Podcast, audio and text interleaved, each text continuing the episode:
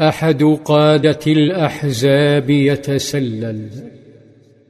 تحركت كتائب الأحزاب نحو المدينة تهز الأرض، وأعلن يهود قريضة الحرب، وفر المنافقون إلى بيوتهم، وزلزل المؤمنون زلزالا شديدا.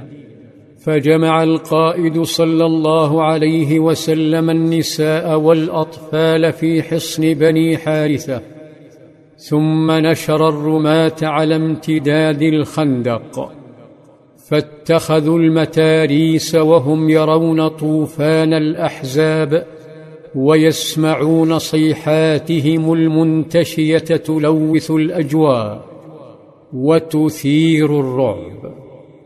وفجأة تلاشى الصياح والحماس وتلاشى الغبار، ابتلع الخندق طوفان الحماس.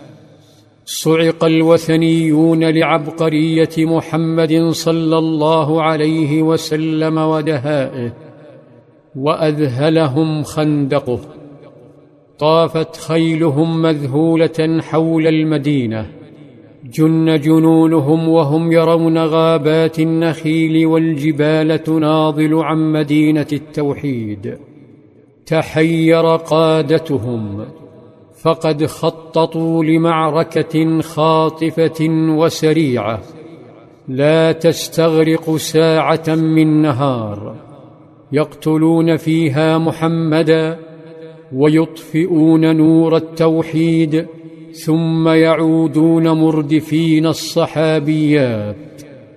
لكن الساعات مرت، ومر اليوم الأول محبطا. فكر أحد قادة الأحزاب بغنائم مجانية، فتسلل دون علم قريش نحو القائد صلى الله عليه وسلم. تسلل الحارث الغطفاني سرا خلال طرق ملتوية حتى دخل المدينة. سأل عن النبي صلى الله عليه وسلم فدلوه عليه، ولما أصبح أمامه خاطبه بزهو وهدده بثقة، فقال: يا محمد، ناصفنا تمر المدينة، وإلا ملأناها عليك خيلا ورجالا.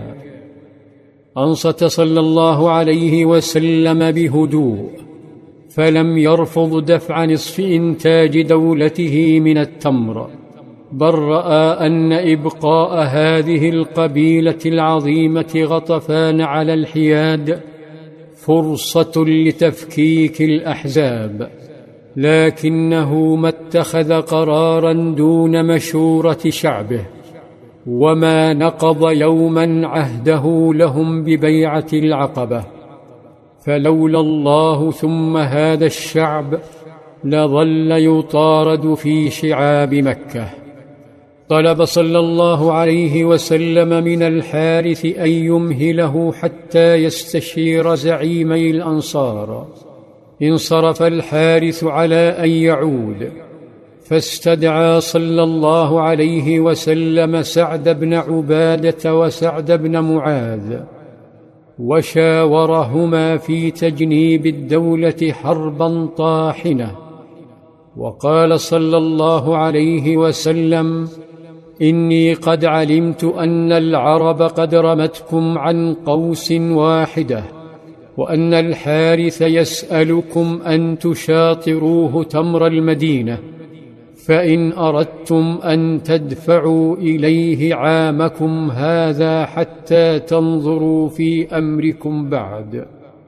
فأجمل السعدان إجابتهما بثلاث نقاط تمثل منهج المسلم في التلقي عن قيادته، فقال: يا رسول الله، أوحي من السماء فالتسليم لأمر الله، أو عن رأيك أو هواك فرأينا تبع لهواك ورأيك؟